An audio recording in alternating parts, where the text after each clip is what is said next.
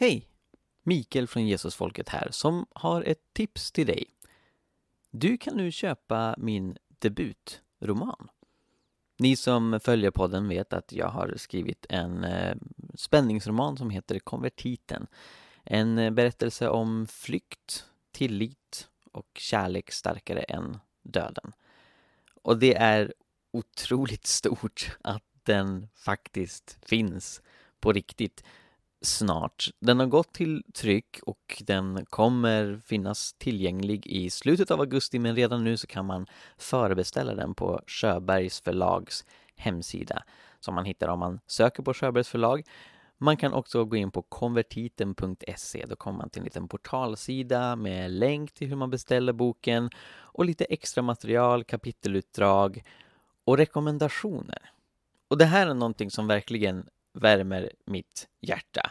Eh, jag är inte förvånad över att jag tycker boken är bra. Jag är inte heller förvånad över att mamma eller Sara tycker boken är bra, för de är min mamma respektive min fru. Men något som verkligen har betytt jättemycket för mig, det är att folk som inte har någon liksom personlig koppling till mig har läst boken och gillar den väldigt skarpt. Och jag skulle vilja läsa upp en rekommendation som kom väldigt nyligen av Vibeke Olsson. Flera av er känner säkert till henne. Hon är författare sedan många år tillbaka och har gett ut flera romansviter bland annat om romarriket, andra världskriget och är välrespekterad som författare. Hon är dessutom också baptistpastor. Hon skriver så här. Mikael Grenholms debutroman Konvertiten är en skönlitterär gestaltning av en skandal som pågår oftast under radarn, mitt ibland oss. Utvisningen av kristna till länder med islamistisk förföljelse. Frågorna Migrationsverket ställer till nyomvända tonåringar har fått mycket kritik. En del av dem kan inte ens teologer svara på. En del är helt irrelevanta. Grenholms bok gestaltar starkt den förfärliga verklighet människor flyr ifrån och hur den krockar med svensk aningslöshet. Berättelsen är spännande och djupt engagerande. Det är en skildring av ung romantisk kärlek och av svårt dysfunktionella familjeband. Av omvändelse, av vänskap och sorg.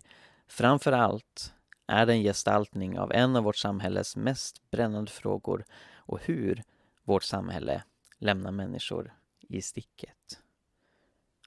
Det har också kommit in en rekommendation från Ulf Bjäreld som är professor i statsvetenskap han skriver Med konvertiten kombinerar författaren på ett förtjänstfullt sätt spänningsromanens form med en gestaltning av hur brister i dagens asylprövning sliter sönder familjer och kastar ut människor till en oviss framtid. Boken synliggör också kärlekens kraft och den tröst som Guds kärlek erbjuder. Den här boken förtjänar en stor läsekrets, särskilt bland de politiker som har ansvar för bristerna i dagens asylprocesser. Det som nu sker är inte värdigt ett land som Sverige. Det är risk att historien kommer att döma oss hårt.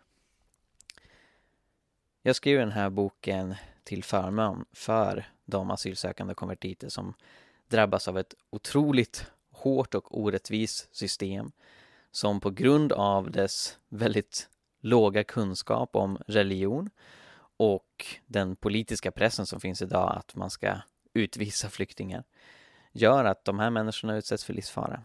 Och jag hoppas och ber att det som jag har skrivit ska kunna bidra till förändring.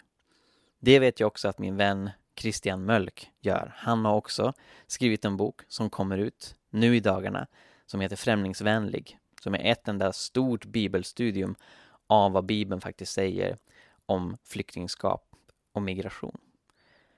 Och både jag och Christian har skrivit våra böcker när vi inte har mått så bra. På olika sätt. Som flera av er vet så eh, diagnostiserades jag med utmattningssyndrom i slutet av februari i år. Och jag har varit sjukskriven sedan dess. Först på 100% nu sedan några månader tillbaka på 50 och eh, konvertiten var ju redan färdigskriven, alltså själva råmanuset var färdigskrivet och inskickat till Sjöbergs förlag. Eh, men jag har ägnat en del av min redigeringstid och boken när jag själv eh, haft väldigt låg energi. Christian, han skrev sin bok efter att han tidigare i sommar fick cancerbesked. Eh, och eh, han eh, kommer faktiskt berätta i det här poddavsnittet hur den processen såg ut. Jag eh, tog kontakt med Christian och sa att jag tycker att vi borde spela in ett poddavsnitt när vi berättar om våra böcker och där vi delar hur det har varit i själva skriv och redigeringsprocessen. Och info om både de här böckerna och hur man beställer dem samt andra böcker som har att göra med asylsökande och konvertiter hittar ni på hemsidan rattilltro.se och det är hemsidan för eh, nätverket Rätt till tro som både jag och Christian finns med i. Vi har just nu en kampanj som heter 40 dagar för rätt till tro när vi uppmärksammar konvertitfrågan och det är samma med den kampanjen som båda våra böcker kommer ut och vi kommer beskriva den kampanjen mer i det här poddavsnittet. Men jag är så otroligt glad att Christian kunde och orkade eh, göra det här poddavsnittet med mig. Han har eh, sköldkörtelcancer och eh, de cellgifter han tar påverkar halsen en del. Eh, så det fanns ett litet frågetecken kring hur länge han skulle orka podda. Eh, men han eh, orkade det och det blev ett väldigt, väldigt bra samtal. Så jag hoppas att ni får ut lika mycket av det som jag fick. Här kommer mitt samtal med Christian. Håll till godo.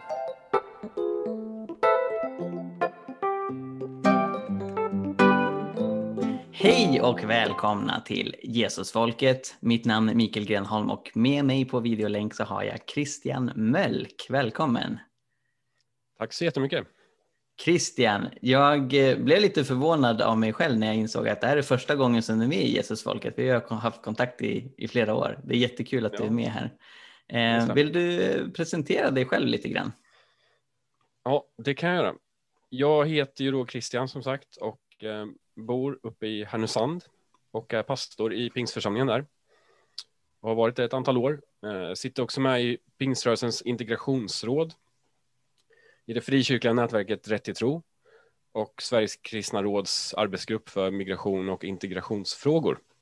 Så jag är väl relativt engagerad i det här med flykting och konvertitfrågor kan man nog påstå. Ja men verkligen, verkligen. Och det är ju främst via det engagemanget som våra vägar har korsats, även om vi, vi mm. eh, kom lite i kontakt med varandra på nätet innan dess också i lite teologiska frågor och sådär.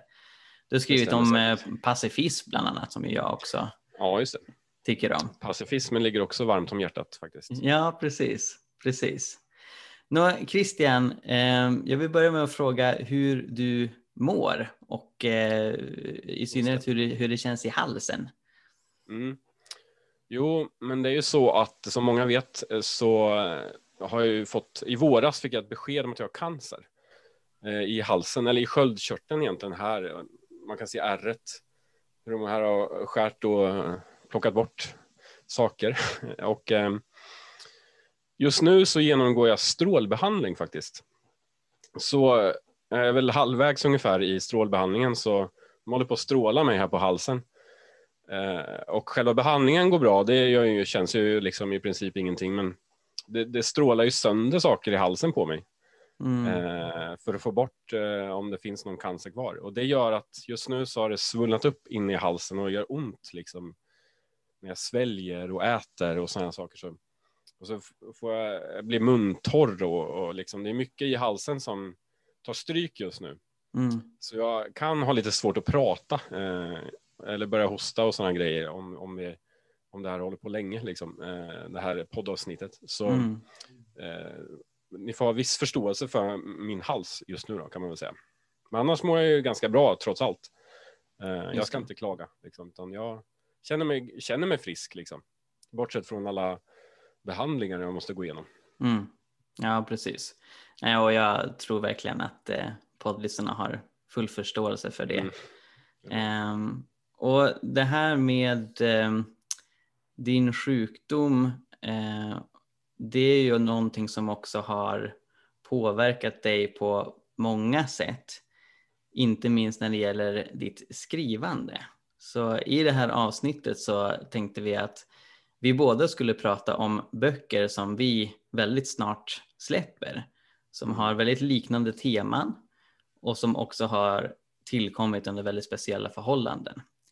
Eh, så din bok Christian, den heter Främlingsvänlig.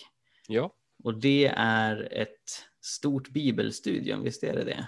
Om Ja, Bibeln det säger. är egentligen ett, eh, ett eh, rejält bibelstudium på 155 sidor. Eh, Det är inte jättevanligt kanske numera att man skriver en hel bok som bara är ett bibelstudium, men Mm. det har jag gjort. Ja. Och, eh, Och den, ja, nej, men den här boken tillkom nu under den här sommaren, eller hur? Ja, det var ju så alltså. När jag fick mitt cancerbesked i våras, då fick jag väl lite panik liksom. Ehm, som jag tror många får när man får ett sånt liksom, eh, besked. Mm. Eh, och trodde att, oj, ska jag, ska jag dö nu liksom? Nu flimrar min skärm, gör den där på bilden på Ja, min men skärm. jag, jag, tror, jag tror inte det är ett problem. Okej. Ehm, ja, och då eh, fick jag panik och kände att oj, om jag dör, vad vill jag ha gjort och lämnat efter mig innan jag dör? Ehm, och då kände jag bara, jag måste ju skriva den där boken som liksom redan finns i mitt hjärta. Kan man säga. Måste få det på pränt. Eh, det som jag känner och det som jag tänker på, det som är mitt engagemang. Liksom. Eh, jag vill dela med mig av det om jag nu går bort. Liksom. Mm. Eh, Så därför satte jag igång eh, snabbt som bara den att skriva. Och jag åkte mellan sjukhusen i Umeå, Sollefteå, Övik, Sundsvall och så vidare och satt och skrev liksom eh, ner allting som fanns i mitt hjärta liksom, i den här Mm. frågan om, Mm. flyktingar och främlingar och invandrare. Eh, och det resulterade till slut då i eh, det här bibelstudiet då, som nu Mm. har blivit en bok och som släpps alldeles strax. Ja, precis. Den här panikkänslan du beskriver, Mm. lugnade den ner sig efter ett tag? Ja, alltså absolut. Den finns någonstans där i bakhuvudet ändå. Eh, Det, det är obehagliga, tank, mörka tankar liksom som man helst Mm. inte vill tänka för mycket. Men där kliver ju Gud in också och ger frid över den situationen och framtiden. Mm. Och sen, men ja, ja, någonstans så orkar man ju inte gå och tänka hela tiden på vad som skulle kunna hända om, om liksom jag blir ännu värre. Eh, utan nu får man ju ändå kämpa och hoppas att läkarna ska göra mig frisk. Liksom. Mm. Eh, det är väl fokus nu. Eh, och, och det känns ju bra. Liksom. Jag har fortfarande inte en enda gång mått dåligt av själva cancern egentligen. Nej, Jag har faktiskt det. aldrig känt av cancern någon gång. Det var en över, helt överraskning för mig att jag hade den sjukdomen. Det enda jag har känt av är ju alla operationer och, och biverkningar eh, Mm. av själva behandlingen. Men aldrig själva cancern. Nej, Så precis. om jag blir helt frisk från det här nu och, och sådär, då kommer jag egentligen tro att eh, de kanske lurar mig. Liksom. Jag, vet inte, men Ja. så Nej, men, precis. Ehm, jag tänker vi kan komma tillbaka till ehm, ja, men just hela den här situationen att, att skriva när man är sjuk. Ehm, Men jag Mm. du har ju själv eh, varit sjuk. Ja, precis. Precis. Vad är det du har liksom gått igenom?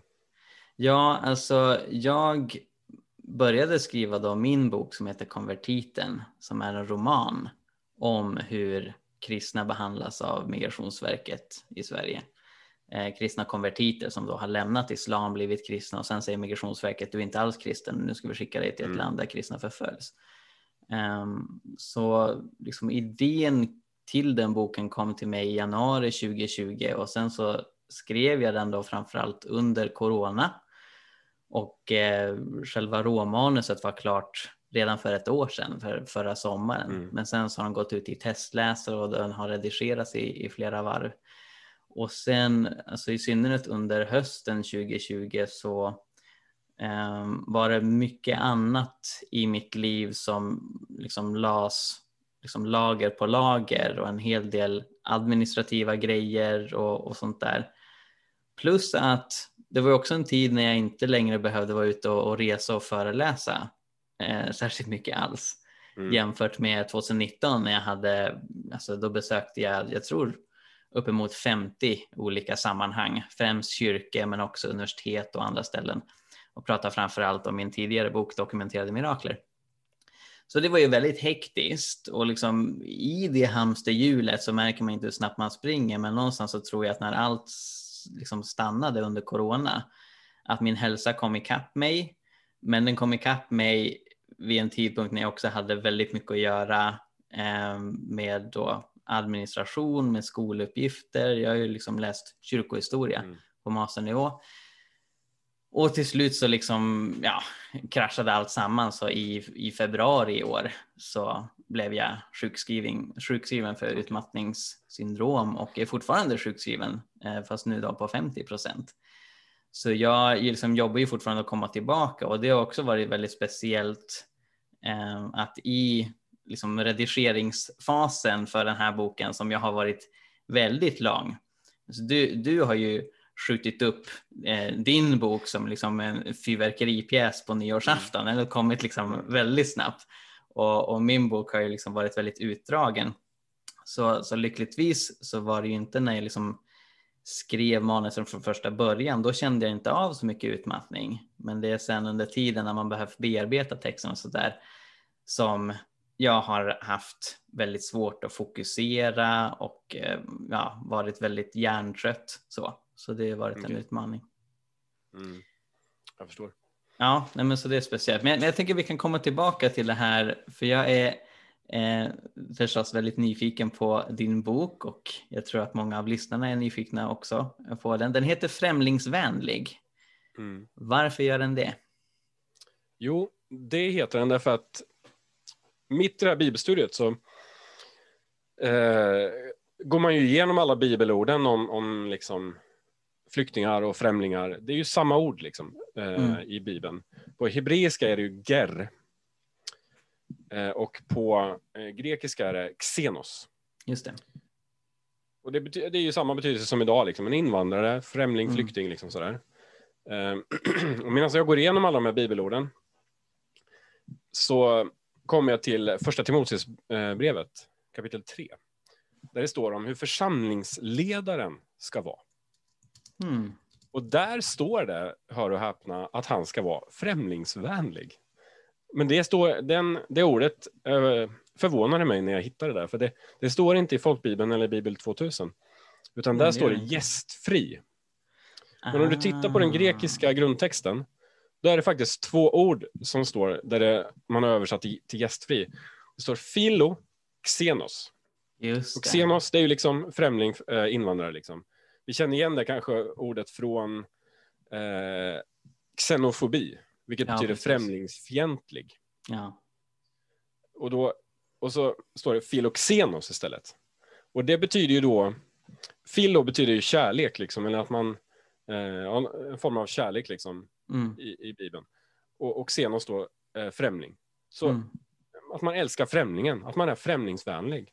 Och det säger Paulus i Timoteusbrevet då, det är ett krav för att bli församlingsledare, ja. för att bli pastor.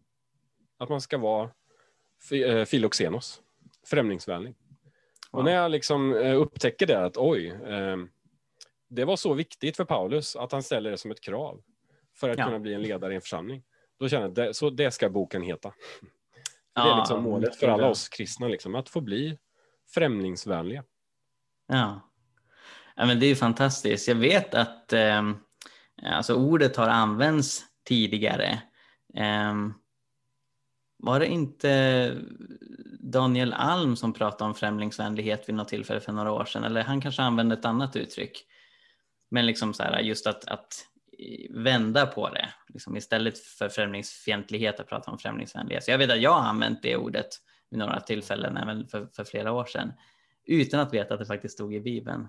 Jag tycker det är jättehäftigt just hur Paulus uttrycker det som ett krav för församlingsledare och det är förståeligt utifrån den kontext som den tidiga församlingen eh, befann sig i. Jag tror många underskattar hur enormt mångkulturellt romarriket var och hur mångkulturella de tidiga församlingarna var direkt. Så dels förstås det uppenbara mötet mellan judar och hedningar som ju var en rejäl kontrast.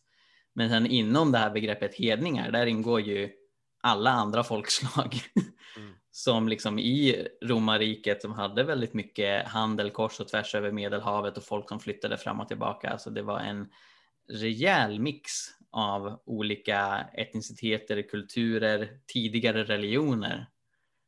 Och, och då är det fullt förståeligt att Paulus ser det som en ren omöjlighet eh, om man ska vara då fientligt inställt mot eh, vissa sorters främlingar. Och det ser vi ju också rent konkret i Apostlagärningarna kapitel 6.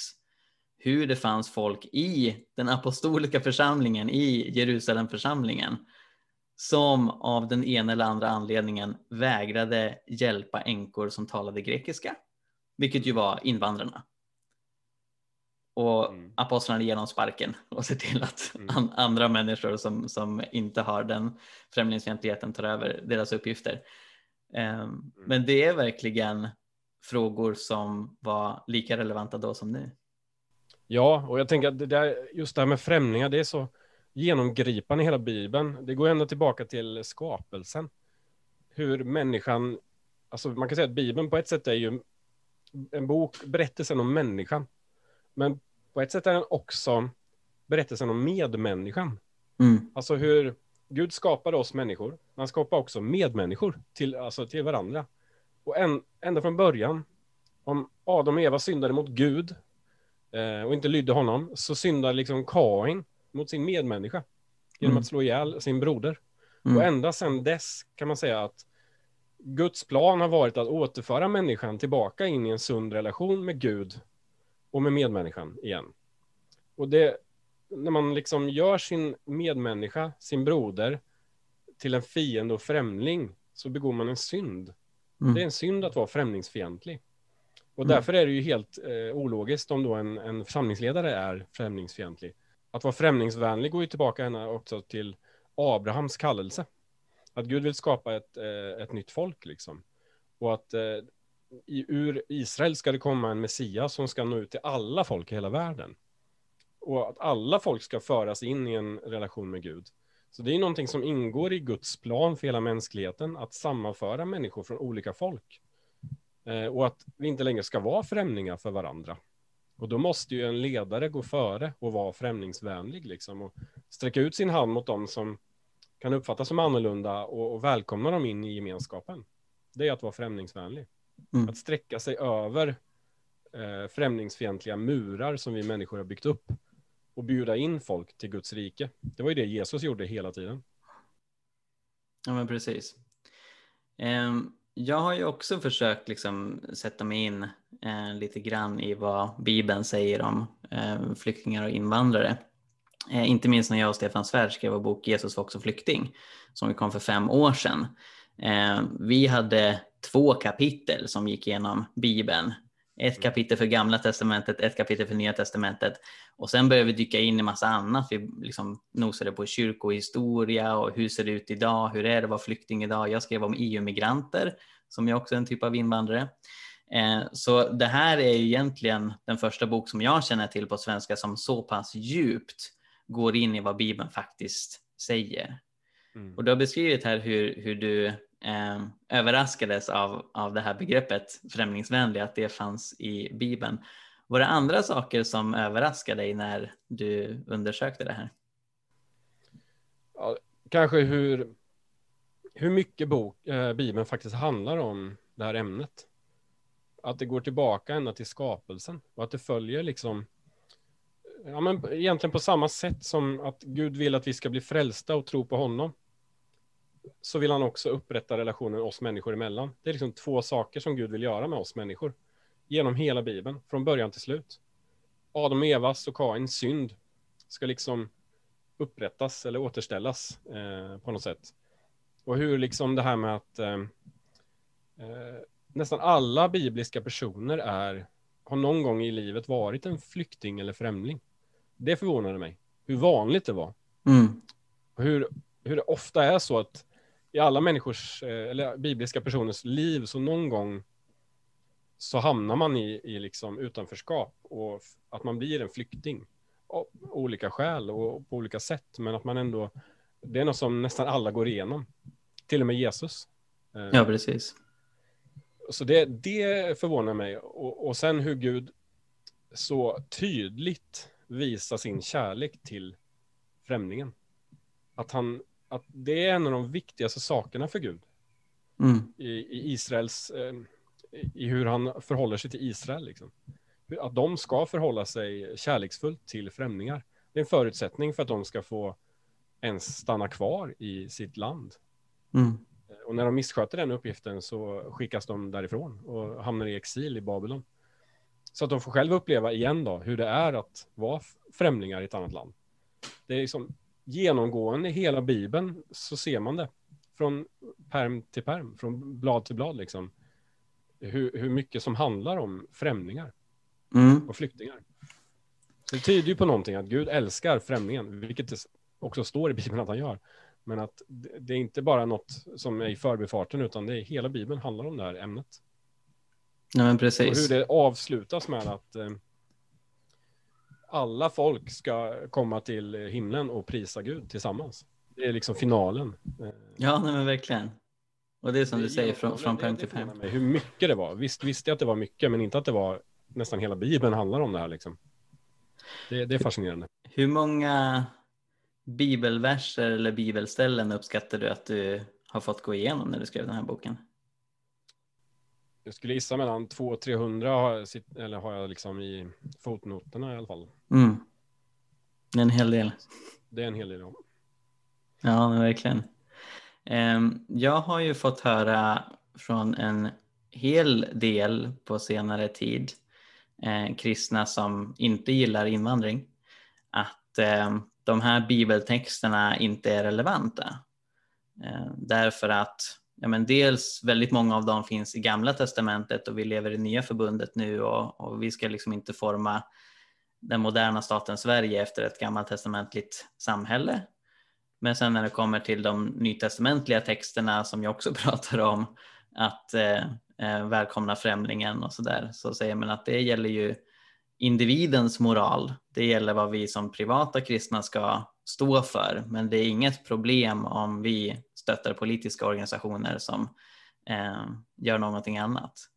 Hur skulle du svara på det? Ja, om jag får börja så här i alla fall. Eh, jag tänker att eh, både gamla testamentet och nya testamentet ger tydliga instruktioner, egentligen samma instruktioner till först Israel och sen till församlingen. Att främlingarna som finns inom Israel, och som kommit som flyktingar till Israel till exempel, de ska integreras och välkomnas i samhället. Och de främlingar som finns utanför Israel, de ska Israel gå ut till som någon slags mission och med budskapet eh, om Gud och bjuda dem liksom till Jerusalem där de får höra om Gud och så. Sen i, i församlingens liksom tid i Nya Testamentet, det är samma. Alltså främlingarna, eh, i Nya Testamentet kallas det ju mycket hedningar, det är egentligen samma grej. Koncept, främlingar, hedningar, invandrare liksom. De som inte var judar då. De ska välkomnas till församlingen och i församlingen är vi inte längre jud eller grek, eh, svensk eller invandrare, främling eh, och så vidare. Utan vi är ett i Kristus, vi är någonting nytt liksom. Så inom församlingen ska vi integreras. Precis som inom Israel skulle främlingen integreras. Och utanför församlingen ska vi gå ut till alla folk, precis som Israel skulle göra egentligen. Och nå ut till de främlingarna utanför församlingen, och det är mission. Så de här två aspekterna är någonting som är genomgående i Bibeln, både Gamla Testamentet och Nya Testamentet. Det är samma grej. Det är samma uppdrag som, som Israel och församlingen har fått. Ett tvåfaldigt integrations och missionsuppdrag, skulle jag vilja kalla det. Man pratar ju ofta om missionsuppdraget, missionsbefallningen. Men jag skulle vilja lägga till liksom, integrations och missionsuppdraget har vi fått. Eh, och det är ju inte bara, om man tänker då in samhället i den här bilden, liksom att Eh, jag tänker att Bibeln är ganska tydlig med att vi ska framförallt jobba utifrån församlingen, liksom. Men genom att göra det, genom att visa övriga samhället hur vi kan integrera i församlingen, där vi inte längre ser på varandra som svensk och invandrare. Och vi, de, de som är liksom födda svenska får inte företräde till predikstolen eller, eller ledarskapet, utan tvärtom, vi integreras. Liksom. Även invandrarna kan liksom integrera oss svenskar eh, åt båda håll, så att säga. Eh, för vi, det är inte så att vi har företräde, utan vi är, vi är ju kristna. Det är det som är vår främsta identitet. Och genom att göra det i församlingen kan vi bli ett ljus i mörkret för samhället, som då kan se hur det fungerar i församlingen och, och liksom inspireras av det. Så jag tänker att allt det vi ska göra i församlingen, det är en försmak av vad Gud tänker för hela världen. Eh, så det ska vi också göra ute i samhället som kristna. Men först i församlingen kanske, och det är liksom vår primära arena. Men samhället lever vi i och vi vill också se ett bra samhälle, så därför ska vi ju försöka göra det som Gud vill i församlingen, även i samhället i stort. Men absolut, absolut. Jag, jag, jag tycker att det blir en väldigt kontraproduktiv strategi om man som församling försöker, försöker hjälpa flyktingar, försöker hjälpa konvertiter och sådär. Eh, men samtidigt så stöttar man politiska organisationer som vill den raka motsatsen och utvisa dem. Ja, jag håller med. Ja. Det rimmar dåligt. ja, nej, verkligen. verkligen. Jag tycker det, alltså som kristen blir det här en, en konflikt. Alltså, om man lever i ett samhälle eh, och kanske engagerar sig politiskt också. Eh, i, I politiska partier som vill kanske utvisa människor och, eller, och inte välkomna flyktingar och främlingar som flyr. Liksom. Ja, det blir en konflikt och det tror jag man som kristen politiker måste ta på allvar. Och man, kan man engagera sig på det sättet? Eh, verkligen. Men det, det, är upp till var och en naturligtvis. Eh, och, och, kanske kan man göra, bidra till någon förbättring också såklart som, som kristen politiker. Mm. Men det här är svåra frågor, för Bibeln är väldigt tydlig tycker jag om hur man ska välkomna och älska främlingarna. Och, och det, då kan man inte samtidigt eh, bidra till att till exempel utvisa kristna till världens farligaste länder för kristna. Det Nej, precis. Jag, det är ju, där går en gräns alltså om man, om man bidrar till det. det. Det har jag svårt att förstå. Och där så verkar det ändå finnas mer av ett konsensus bland kristna. Alltså även om det finns eh, folk inom kyrkan som eh, ja, men, vill ha stram invandring eller liksom är, är rädda för islam och så vidare. Så åtminstone när det kommer till de kristna flyktingarna så finns det en väldigt stor förståelse för att det är helt orimligt att Sverige utvisar dem till länder som Afghanistan och Iran. Mm. Och både du och jag har ju engagerat oss för dessa asylsökande konvertiter inom rätt till tro och på andra sätt. Eh, inte för att vi anser att kristna flyktingar är mer värda än andra flyktingar och att det bara är de kristna som ska skyddas utan, och att vi inte bryr oss om de andra. Utan vi vill ju värna alla människor som flyr och, och, och, vill ju verka för en värld där människor inte ska behöva bli utvisade till förföljelse, vilka de än är. Ja. Samtidigt som vi också ser att just när det gäller eh, de asylsökande kristna konvertiterna så är det främst eh, andra kristna som engagerar sig. Eh, alltså det, det, är vi som, som för deras talan eh, för att tyvärr så, så, finns inte de alltid med på radarn eh, i andra sammanhang och bland andra organisationer. Visst, alltså Bibeln tar ju upp flera olika sätt att hjälpa främlingar. Hur vi ska hjälpa flyktingar som är kristna specifikt, det talar Bibeln om.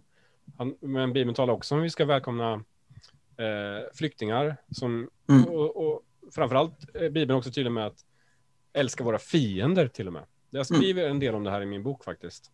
Att, eh, och, och, Jesus tar ju exempel på det här, den barmhärtige samariten som ju var en främling. Han fick bli till välsignelse för judarna till och med.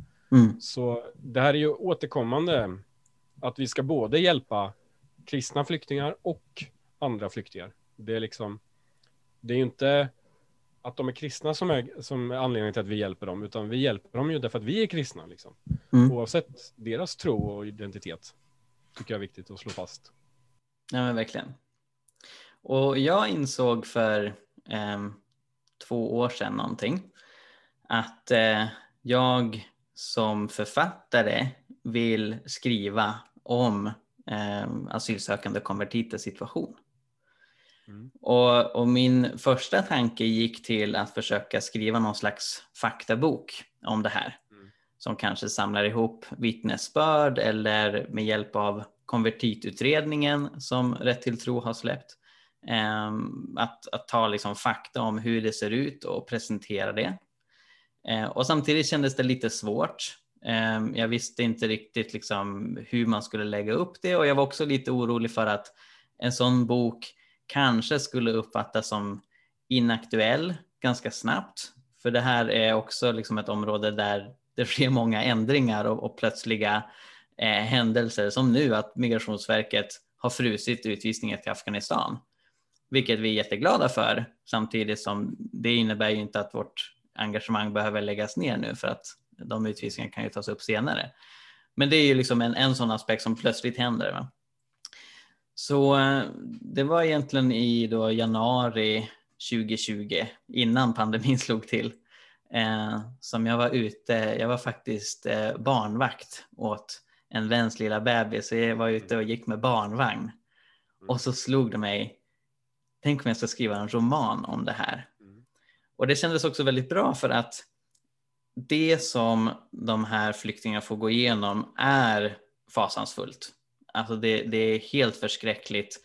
Dels själva flykten som ju ofta är, liksom, eh, innebär massa lidande.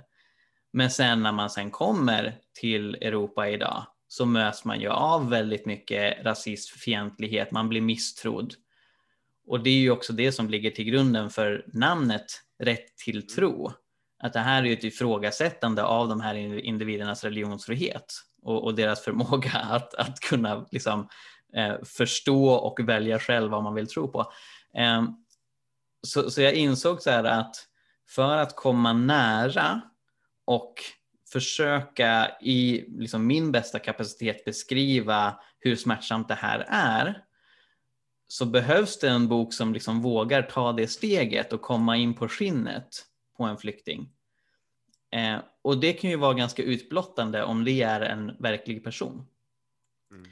Så jag insåg kraften i att göra en roman om det, men jag ville ju att det skulle vara en roman som är inspirerad av verkliga berättelser.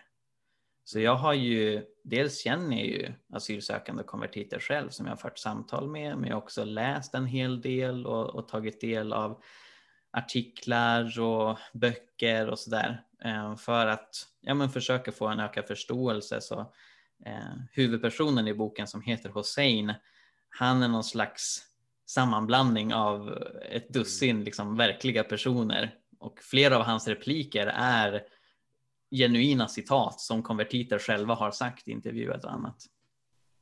Det är häftigt. Men hur har du gjort din eh, research liksom? Om man tänker på läget i Afghanistan och sådana här grejer. Ja, det var ju den stora utmaningen. Boken utspelar sig i Stockholm och i Afghanistan.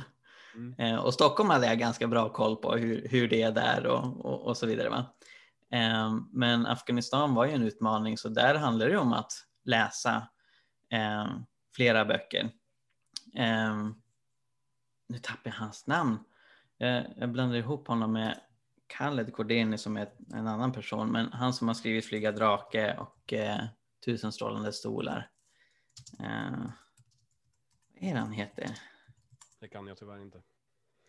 Eh, det får du googla. Det är Khaled Hosseini helt enkelt. Va? Ja, jag tror det. Eh, så de har jag lyssnat på faktiskt som ljudböcker. Eh, jag har läst Åsen Seierstad och lite andra böcker som beskriver eh, Afghanistan. Och något som verkligen slog mig som jag inte riktigt hade begripit tidigare, det är vilket färgrikt och vackert land Afghanistan är. Jag tror att mycket på grund av liksom, nyhetsbilderna från eh, liksom, USAs krigföring där så får man lätt intrycket att, att det är bara en enda stor öken. Mm. Och det finns stora öknar i Afghanistan. Men det finns också eh, ja, otroligt vackra dalar. Så karaktären Hossein kommer från en provins i västra Afghanistan som är riktigt grönskande. Eh, och som, eh, ja men det, det, är ett område där människor har levt i tusentals generationer eh, och som är riktigt vackert. Eh, men som också då har varit slagfält i, i många år, bland annat för att det finns mycket resurser eh, alltså naturresurser i Afghanistan och det finns eh, mycket liksom bördig mark som man kan odla på. Eh, så det var något som slog mig och sen också komplexiteten i de olika aktörerna eh, i, i Afghanistan.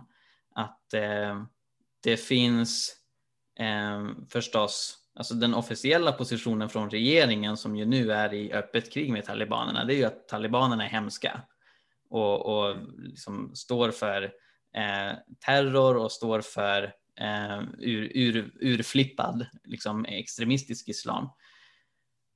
Och samtidigt så finns det också eh, regeringssoldater och liksom högt uppsatta liksom, myndighetspersoner som också tror på en extrem form av islam och som till exempel har en fientlig syn på kristna. Eh, så, så även om liksom också den officiella positionen från regeringen är att vi har religionsfrihet i Afghanistan, men i praktiken är det ju inte så. Mm. Och det är inte bara för att talibanerna kontrollerar stora delar av Afghanistan, nu kontrollerar de ju över 85 procent, alltså det är helt mm. flippat ur där.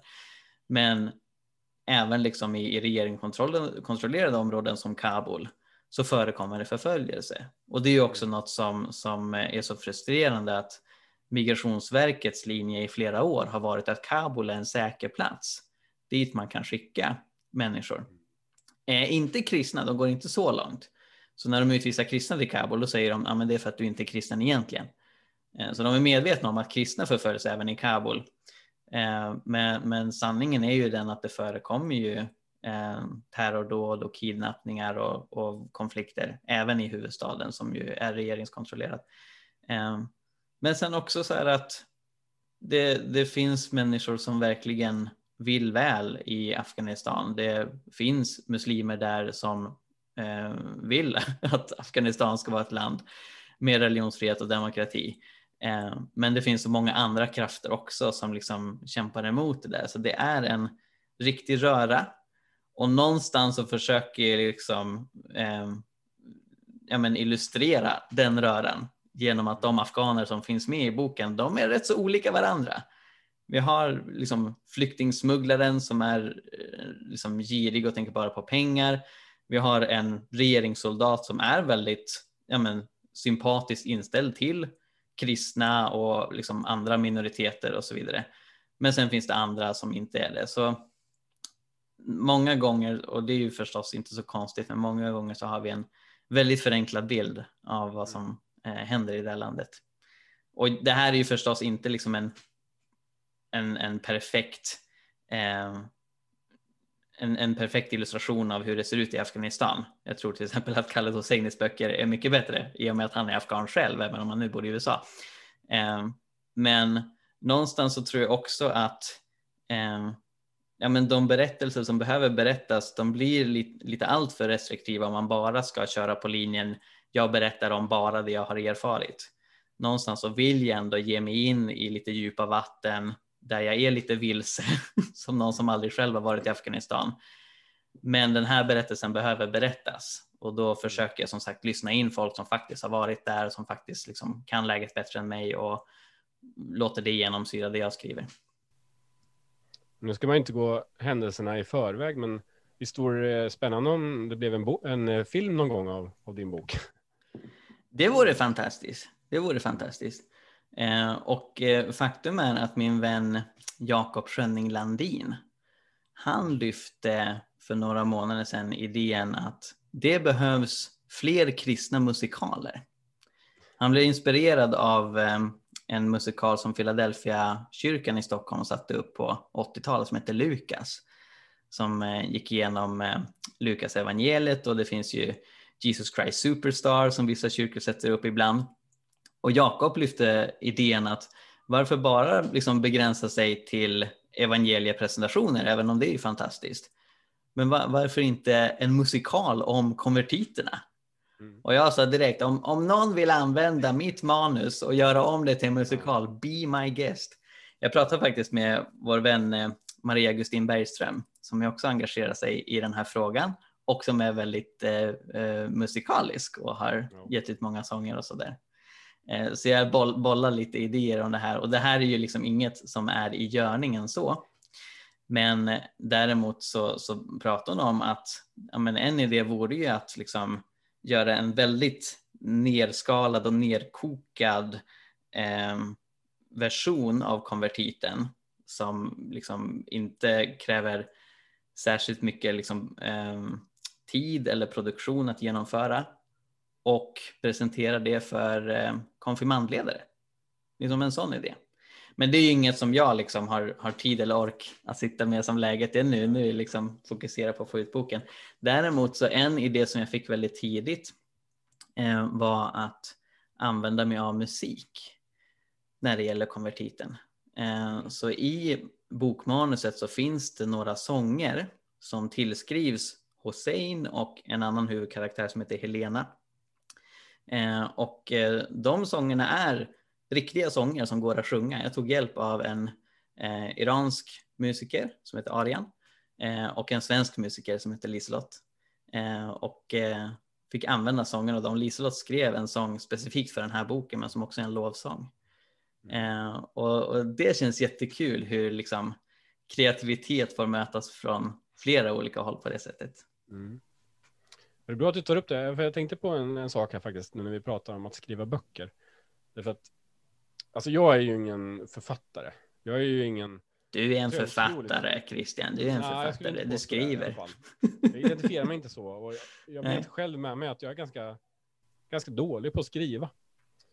Men det jag skulle liksom få ur mig nu är att om det är någon som lyssnar på det här och, eller tittar på det här, att alltså låt eh, det inte hindras av alla dina begränsningar. Alltså jag kan inte skriva en bra bok, eh, men jag har skrivit ändå. Alltså, det är ingen som ville ge ut, inget förlag som ville ge ut boken. Nej, men okej, men då ger jag ut den själv då. Alltså, att, alltså jag tror det är bra att tänk, försöka tänka så. Att eh, om, kämpa på liksom och gör det som Gud lägger på ditt hjärta och eh, låt dig inte hindras av, av vad folk säger att du inte kan, utan försök i alla fall. Och blir det något så blir det något och då blir det till välsignelse. Blir det ingenting, ja, ja, strunt samma och satsa på något annat liksom. Och jag tycker det är en, en viktig mentalitet när man försöker hjälpa människor. Om hela Sverige är liksom, nu säger snart alla politiska partier att vi ska strama åt flyktingpolitiken. Jaha, alla är emot oss liksom. Ja, men, men vi får kämpa på ändå. Vi får göra så gott vi kan, liksom. inte låta oss hindras av alla som säger att så här kan man ju inte göra, utan nej. Vi får gå före i så fall och, och visa liksom att nej, men Bibeln säger att vi ska välkomna flyktingar och vara främlingsvänliga. Liksom. Att man hela tiden försöker tänka in det, att eh, inte låta sig stoppas, hindras, utan göra det som Gud lägger på ens hjärta. Eh, det tycker jag är viktigt att, att slå fast. Liksom. Och det är en av anledningarna till att min bok har skrivits. Ja, men verkligen. Jag i mig själv skulle inte kunna skriva en bok, men jag känner, att okej, jag får börja någonstans och se vart det leder. Och, och så slutar det med att uh, här är den liksom. Ja. så det är fantastiskt. Nej, verkligen. Nå, anledningen till att jag började käfta emot det där och sa du är visst en författare, det är att jag tänkte att du har ju redan skrivit många bibelstudier eh, innan den här. Eh, så du är ju van vid att skriva på det sättet. Jo. Jo. Men, eh... Men eh, författare, det, jag vet inte, det, då ska man upp på en högre nivå. Eh, men jag vet inte. Jag har inte, inte gett ut någon bok på något eh, riktigt förlag eh, faktiskt, utan det är ju, jag ger ju ut själv liksom helt enkelt. Och det är verkligen, jag skulle uppmuntra folk som lyssnar på det här att låt det inte hindras. Om, om folk inte vill ge ut det, du skriver, men ge ut det själv då. De möjligheterna finns ju nu. Ja, verkligen. Mer än någonsin. Ja, så kör på liksom. Mm. För den här podden handlar ju också om att vara författare då. Jag tror att det är många, det är faktiskt en hel del som har skrivit till mig den senaste tiden. Eh, och, och liksom är författare och vill kunna skriva en bok eller försöka ge ut någonting. Och jag skulle vilja skicka med den uppmaningen liksom. Eh, kör på. ja, nej men verkligen. Liksom. Verkligen. Um, jag har en vän som, som inte ska nämnas vid namn. Eh, men som uttryckte, inte bara för mig utan liksom offentligt på Facebook, att eh, eh, jag vill inte eh, ge ut några böcker nu därför att jag kanske ändrar åsikt i vissa frågor i framtiden. Så jag ska vänta tills jag är 60-70 år och då ska jag börja ge ut böcker. Och det här är en person som har massa, tycker jag, fantastiska idéer om lärjungaskap, om församlingsbyggande och sådär. Och, och då så eh, sa jag emot den här personen och, och, och tyckte att nej men, eh, ge, skriv det du känner att, att Gud lägger på ditt hjärta. Eh, oroa dig inte. Om du ändrar dig i framtiden, ge ut en ny bok och skriv jag har fel, den kommer bli en bästsäljare garanterat. Det är som Anthony Flew som ägnar hela sitt liv åt att argumentera mot Guds existens. Och sen i slutet av hans liv så den bok som i vart fall är mest läst i kristna kretsar är förstås There is a God. Jag hade fel, Gud finns. Så, så kör på, det är också mitt råd. Och så kan det ju vara så också att man eh, under resans gång när man försöker skriva ner då sin bok eller det ämnet man fått på sitt hjärta, då upptäcker man ju så mycket mer. Um, så hade jag inte skrivit den här boken hade jag inte sett kanske alla röda trådarna som finns mm. från Mosebok till Uppenbarelseboken om Guds kärlek till främlingen. Och det är alltså det, eftersom det är mitt liksom hjärteämne så att säga så är ju oerhört glad över att fått liksom själv så mycket av att ha skrivit mm. som jag då i min tur, sin tur kan dela med mig till andra. Så jag vill verkligen uppmuntra folk som, som sitter och tänker liksom, ja, men kanske jag skulle vilja skriva någonting, men jag är ingen bra författare. Det kanske du inte är, och det är inte jag heller, men jag skrev ändå. nu finns det en bok, och det kanske inte är världens bäst skrivna bok, men det har ändå blivit någonting liksom. Och jag tror den kan bli till välsignelse. Om man ser eh, Guds ord, liksom, eh, Bibeln, och för, förstår liksom Bibeln utifrån mina skriverier. Mm. Då kan det ju bli till välsignelse, även om eh, mitt eh, liksom, skrivande inte är så lika bra som många andra riktiga författare, så att säga. Men man kan ändå bli till välsignelse, tror jag. Verkligen, verkligen. Men för att komma tillbaka dit vi började. Upplever du Christian att det har varit extra tungt att skriva eh, om sådana här viktiga frågor? Alltså det, det du tar dig an att undersöka vad Bibeln säger om invandrare och flyktingar är ju otroligt viktigt och det är också eh, kontroversiellt får vi lov att säga i den här eh, liksom, tiden. Eh, du kan komma och få en hel del arga mejl och sånt där, folk som, som eh, liksom käftar emot dig. Och när du vet att du har fått det här cancerbeskedet eh, och att behandlingen tar hårt på dig, hur har det varit? Nej, men det, jag tycker det har varit eh, bokskrivande varit någon slags eh, det var nog bra för mig att få fokusera på det istället för att gå och tänka på allt som skulle kunna hända om, om mm. cancern eh, blir värre liksom. så för mig har det varit ett, ett, bra sätt att fokusera på annat. Eh, få, få tankarna någon annanstans liksom. Eh, så för mig har det bara varit till välsignelse. Ja, vad skönt. Men, för är, när man drabbas av jobbiga saker, det behöver inte vara cancer eller det kan vara något annat som händer i livet så är det ju mycket tankar som far och flyger och man blir störd och tänker på det och sådär. Då kan det vara bra att sätta sig ner med någonting helt annat liksom och, mm. och få jobba med en bok eller något liknande. Så för mig har det varit eh, en välsignelse att få skriva under sjukdomsperioden. Ja, vad skönt att höra. Jag inte identifiera mig själv som sjuk. Nej, jag förstår. Jag känner mig ju ganska frisk. Liksom. Mm. Men själv då, du har, du har väl haft liksom en del att det var eh, jobbigt eh, ändå att skriva eller under tiden? I synnerhet eh, redigeringsfasen har varit mm. tuff eh, mm. i perioder. Mm. Så jag blev sjukskriven i slutet av februari. Eh, och eh, sen där i mars så eh, redaktören på Sjöbergs förlag som har gjort ett helt fantastiskt jobb att gå igenom manuset flera gånger och till en början kommentera lite större förändringar och liksom vilja justera kapitel och lite karaktärsutveckling och sånt där. Och sen förstås längre fram gå in på liksom mer och mer detaljerad nivå. Hon har gjort ett jättebra jobb. Eh, men där så, så kände jag ju liksom att det var en väldigt stor utmaning när hon skickade sitt första mejl med eh, ändringsförslag. Eh, dels så någonting som jag liksom tror att jag behöver utveckla som skribent. För jag vet, jag vet rent teoretiskt att här, man ska verkligen lyssna på feedback, man ska lyssna på redaktören och så vidare. Men det är också känslomässigt svårt när jag liksom beskriver någonting som jag har tänkt det och så behöver jag göra om det på ett annat sätt.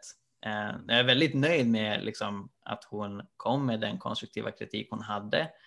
Eh, till exempel i en scen så eh, störde hon sig på att en karaktär svimmar och sen vaknar upp och så har det hänt massa saker och så har den karaktären inte varit med. Mm. Så då, då, sa hon liksom här, här du, du, får vänta med svimmande så det händer, händer fler saker. Um, men, men det var ju också en utmaning så jag märkte det att liksom jämfört med mitt friska jag så var det en mycket större uppförsbacke än vad jag vanligtvis hade behövt gå igenom. Och sen ovanpå allt det när jag väl skulle sätta mig ner och eh, eh fixa de här scenerna visade sig att jag fått corona. Jag har fortfarande ingen aning om hur jag fick corona. Eh, men eh, det var ju, alltså det tog i synnerhet i början ganska hårt på mig. Sen gick det ju bra och, Mm. och sådär. Eh, men eh, det, det var en, en märklig och tuff period och det var också tufft för mig eh, i och med att, att eh, eh, konvertiten är en ganska mörk bok som, ja men som sagt försöker gå in på skinnet i hur det är att vara flykting och sen hur det är liksom att bli misstrodd väl i Sverige och eh, karaktären Helena som jag nämnde tidigare, eh, hennes roll i historien är att hon lär känna flyktingen Hossein, blir förälskad i honom och de blir ett par. Eh, de blir tillsammans och hon är dotter till migrationsministern. Mm. Så, och har dessutom ett eh, rejält temperament. Eh, så en hel del av boken är liksom konflikten som uppstår där när liksom hela debatten som förs på samhällsnivå om hur vi ska tänka kring flyktingar och ska vi hjälpa dem här eller där och hur kan vi ens veta att de verkligen har konverterat och sådär. Allt det liksom kokas samman in i en familjesituation och det eskalerar ganska rejält när sen Helena försvinner till Afghanistan och hennes pappa, migrationsministern, åker efter henne. Den delen av boken är ju inte direkt den som är inspirerad av verkliga händelser, eh, utan det är ju något som jag lägger till för att ja, men på ett personligt och emotionellt tillspetsat sätt visa vad, vad är det de här debatterna kokar ner till? Alltså vad, vad är det det handlar om? Jo, det handlar om människoliv. Och när det väl blir personligt eh, så att inte ens en migrationsminister kan blunda för det, vad skulle hända då? Mm. Så det är den mer hypotetiska delen av boken, eh, medan de delar av boken som är inspirerade av verkligheten, det är just ja, men, hur Hussein behandlas av Migrationsverket, de puckade frågor som Migrationsverket ställer. Eh, och där har ju både du och jag gjort arbete med att samla in exempel på vad Migrationsverket faktiskt har sagt Mm. till flyktingar och flera av dem har jag importerat rakt in i manuset.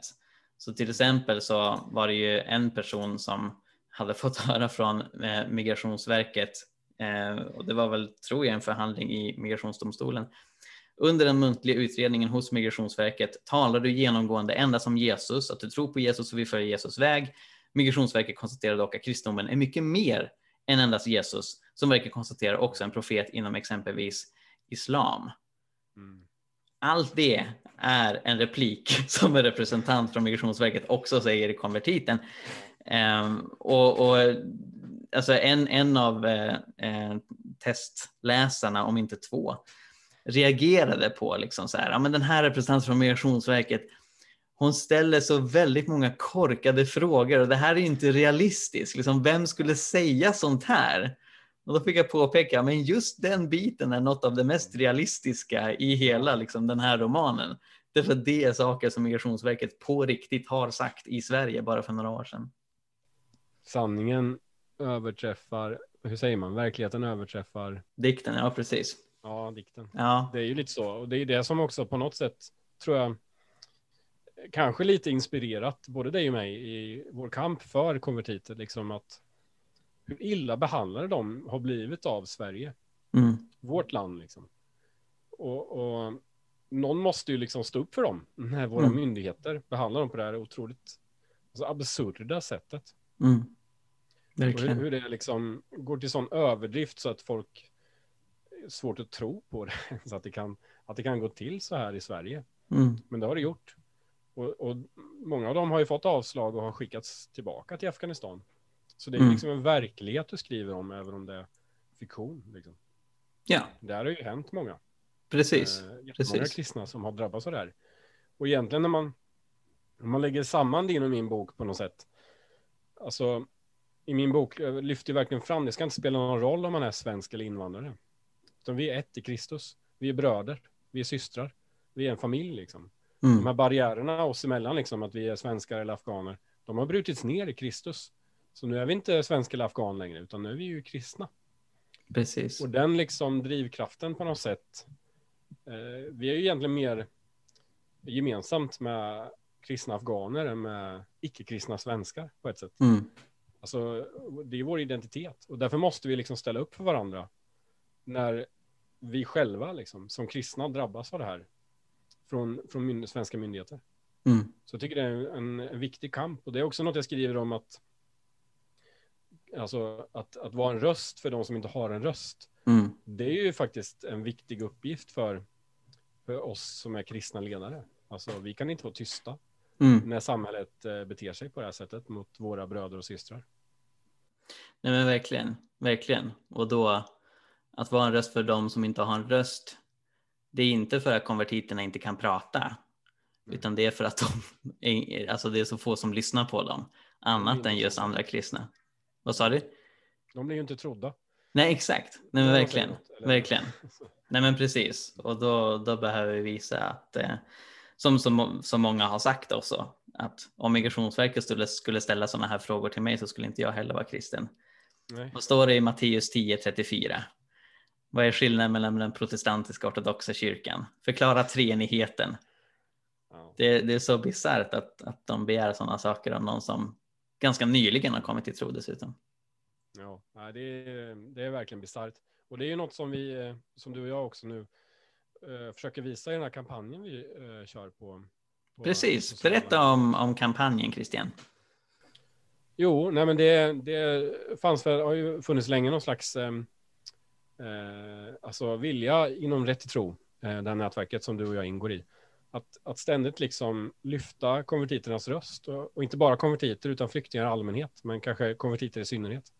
Att lyfta deras liksom kamp och, och till allmänheten. Och nu har vi känt att nu, nu, är, nu behöver vi liksom köra en kampanj här i 40 dagar där vi verkligen visar Sverige och, och kristenheten att den här frågan fortfarande är aktuell och vi måste fortsätta hjälpa våra bröder och systrar som, som kämpar mot Migrationsverket och som riskerar utvisas. Jag har flera i min församling som riskerar utvisas och som egentligen ska utvisas då. Ehm, och vi behöver fortsätta kampen för, för dem och hjälpa dem. Och då har vi ju eh, visar ju, eh, bibelord, vi visar eh, citat från eh, Migrationsverkets eh, förhör. Eh, och eh, vi visar citat från din bok och, och från konvertitutredningen för liksom lyfta frågan och få folk att förstå hur viktig den här kampen är och fortsätta kämpa liksom. Så det är någonting vi håller på med just nu Mm, i, i, på Facebook, Instagram och, och vår hemsida och så. precis, och då ska man helt enkelt söka på rätt till tro. Sammanslaget till ett ord, eller hur? Ja, punkt Så det, ja, men precis. Så det, det blir två T istället för tre, för det ser konstigt ut. Så rätt till tro i ett ord. Mm. Eh, och det är ju eh, från början en hashtag eh, som eh, ja, har blivit ett nätverk mellan flera olika frikyrkosamfund som Ja, kämpar för detta. faktiskt um, Equmeniakyrkans um, hashtag. Det var de som gjorde en, eh, en namninsamling och, och, en, och så vidare. Så eh, vi har faktiskt vi har använt, eh, och Equmeniakyrkan är ju en del av nätverket. Ja, exakt. Eh, Pingströrelsen, eh, EFK, Alliansmissionen, eh, Trosrörelsen, Frälsningsarmén. De flesta frikyrkliga samfunden är med eh, i detta engagemang för konvertiter. Precis, och det är helt underbart. Mm. Du Christian, om man vill skaffa sig din bok, hur gör man då? Ja, vi kommer ge ut den via min församling, Pingst Härnösand. Så man går in på vår församlingens hemsida och beställer därifrån. Eh, men den är inte utgiven än. Det dröjer ju någon vecka till. Sen ska man kunna beställa den, hoppas jag, så snart som möjligt. Det är väldigt lite som återstår innan allt är klart. Eh, men sen kommer jag ju lägga upp i mina sociala medier eh, så fort den finns att köpa. Så kommer man kunna beställa den. Så det, det kommer komma ut information Så det går att hitta så snart som möjligt. Toppen, På min egen hemsida såklart också kommer jag ju lägga upp så att man kan köpa den. Nej men precis, Och precis. din bok, hur går det med den? När kommer den ut? Min bok kommer ut i slutet av augusti. Det kommer förmodligen gå att eh, förhandsbeställa ganska snart. Eh, den har redan gått till tryck. Eh, och den ges ut på Sjöbergs förlag. Så den kommer finnas på deras hemsida. Den kommer finnas att beställa på Adlibris och Bokus. Eh, och sen så eh, finns det en samlingssida med info om hur man skaffar sig boken men också ja, men lite extra material om eh, eh kapitelutdrag och eh, lite beskrivningar av karaktärer och beskrivningar av verkliga konvertiters berättelser. Allt det finns samlat på konvertiten.se. Så det kan man knappa in eh, och så hittar man en eh, portalsida där. Mm. Och sen så finns det ju också tips om båda våra böcker men också några andra böcker som har relevans för den här frågan på Rätt till Tros hemsida. Precis. Så om man går in på eh, rattilltro.se, rättilltro.se funkar också va? om man använder ä. Det har jag inte provat, det kanske det gör. Ja, men åtmin åtminstone rattilltro.se. Mm. Eh, där så finns det en flik som heter böcker och då kan man då förutom min och Christians bok också ta del av Linda Alexanderssons böcker som har skrivit böcker som presenterar kristen tro eh, som finns att beställa på persiska och eh, i ett fall på arabiska också. Och sen så har vår vän Bengt Sjöberg också nyligen gett ut en bok som heter Flyktingflickorna som beskriver sex stycken flickor och kvinnor som har flytt och, och, deras berättelse. Och det är ju verkligen en, en inblick i hur, hur det kan vara för de här människorna. Mm. Ja, Rätt i tro är ju ett nätverk med engagerade individer eh, som representerar lite olika samfund. Eh, så vi är ju ett gäng personer som är drivna i den här frågan och försöker stötta på lite olika sätt. Då. Så jag kan verkligen rekommendera de här böckerna på, som finns då på hemsidan. Och jag skulle också vilja uppmana dig som lyssnar och tittar på det här att eh, om du också vill engagera dig i Rätt till tro, liksom, så hör av dig. Just nu till exempel i samband med kampanjen, de här 40 dagarna för Rätt till tro, så kan man ju också mm, hjälpa till att samla in pengar de, som går oavkortat till eh, att hjälpa konvertiter i, i eh, att driva deras ärenden eh, till Europadomstolen och FNs tortyrkommitté till exempel. Så mer information om det finns ju på hemsidan. Om man vill vara med och bidra på det sättet antingen ge pengar eller att samla in pengar. Du Christian, stort tack för det här samtalet. Ja, tack själv. Och eh, tack för att du skrivit din bok och du vet ju att jag ber för dig eh, för hälsa och tillfrisknande och det är någonting som jag också vill uppmuntra alla lyssnare att göra. Eh, för du behövs Christian. Om jag får in där. Jag vill mm. passa på att tacka alla som alla som ber för mig. För det, det, jag har märkt att det är så otroligt många och jag är så tacksam mm. för det. Och jag, jag, jag har verkligen märkt också att många gånger gör skillnad liksom. Mm. I hur jag mår. Och, och, så jag är otroligt tacksam för alla förböner och fortsätt gärna be. Och, och framförallt just nu så är min bön att de har varnat för att eh, de här eh, biverkningarna som uppstår eh, under strålbehandlingen kan bli permanenta. Mm. Och det vill jag ju såklart inte. Nej, precis. Eh, för just halsen är ju ett eh, ganska viktigt verktyg för mig som, som pastor. Och att den får fungera bra är ju en förutsättning för att kunna jobba som pastor. Mm. Så be gärna för att det får gå bra, liksom. Det inte blir permanenta biverkningar. Det ska vi absolut göra. Stort tack Christian och Gud välsigne dig. Tack så mycket.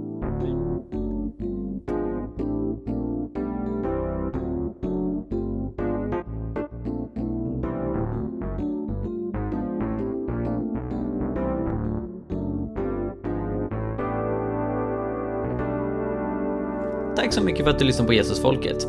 Om du vill höra mer så se till att prenumerera på iTunes, Spotify eller valfri podcastapp.